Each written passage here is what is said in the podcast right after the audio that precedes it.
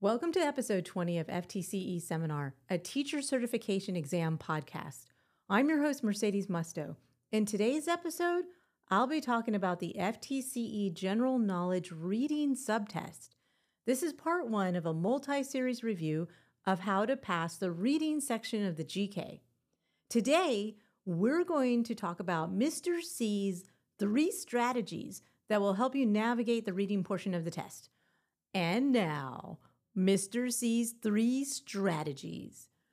When you look at a reading passage, do you start reading at the top, work your way to the bottom, then go to the question and you read the question, then you read the answer choices, then you find yourself back at the top of the reading selection, then you're rereading the whole thing over again? Oh no. I bet you don't even remember what you read in the first place. If this sounds like you, because it sounds like me, then keep listening to learn Mr. C's three strategies.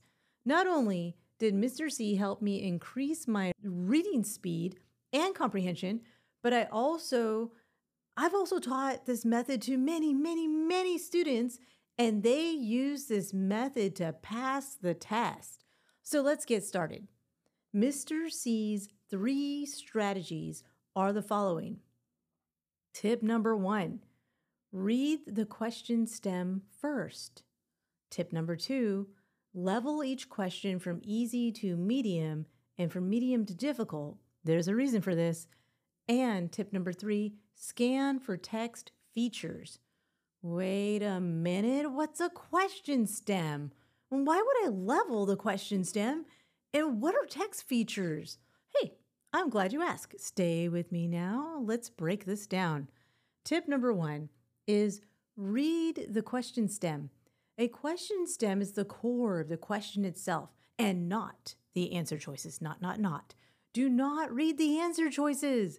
There are four answer choices, and three of them are incorrect. We don't want to confuse our minds with incorrect answers. No, nah. We want to read the question stem first for two reasons. The first reason is we're preparing our minds what to look for for what to answer. We are narrowing our focus.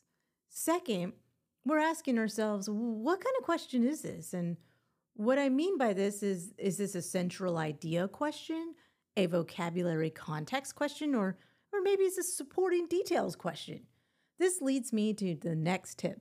Tip number two is level each question from easy to medium and from medium to difficult. Do this step intuitively in your mind. The reason for this is easy qu- questions take less time to answer than difficult questions. And this is a time test. Explanation needed. Okay, okay. Let me break it down for you. Vocabulary questions or supporting detail questions take less time to answer than, like, let's say, what is the author's tone of this passage?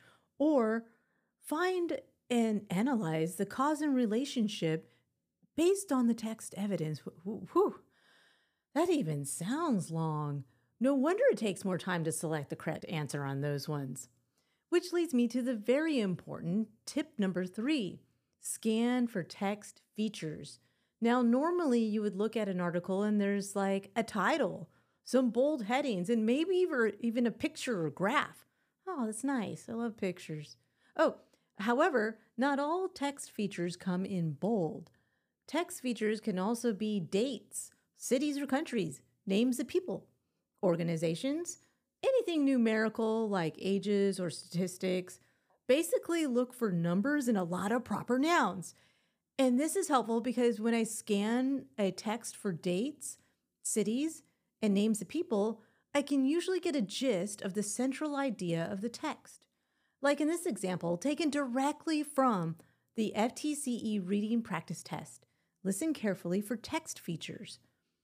When Hernando Cortez left Cuba in February 1519 with 550 soldiers on 11 ships, he would have no idea that one of the oldest soldiers in his company would become the last living survivor of his great conquest.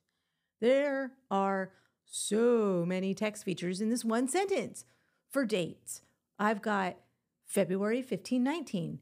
For names, I've got Hernando Cortez. For cities or countries, I've got Cuba. And I could go on to describe 550 soldiers and 11 ships. And now, if I were to scan the rest of the article like I just did, I could see that this indeed is a story about Hernando Cortez and Bernal Diaz. Hmm, another name. And wait a minute, as I was scanning the article, I noticed something else the use of dashes. Interesting. Very, very interesting. Did you know that dashes are used to separate groups of words for emphasis? I'm going to make a mental note of this separated groups of words because it's a text feature. Great. Now I know about Mr. C's three strategies. How do I use them? I mean, really? Well, I would begin by using them in practice. Train yourself to read the question stem first. Scan for text features. Ask yourself, what kind of question is this? Let's review. We know that we can improve our reading pace and comprehension using Mr. C's three strategies. Tip number one read the question stem first. This helps you prepare your mind on what to look for within the text. Tip number two level each question from easy to medium and medium to difficult. This is a time test where you can use the strategy of answering all the easier questions first, then go back and spend more time on the more in depth, longer to answer questions. You got this. And tip number three scan for text features. Scanning the text will give you a heads up on what the passage is about and without, you know, reading it all the way through. Use and apply these strategies not just on the reading portion of the test, but on anything and everything you read. You'll be thankful you did. For more practice with reading skills, visit ftceseminar.com to study the reading portion of the test.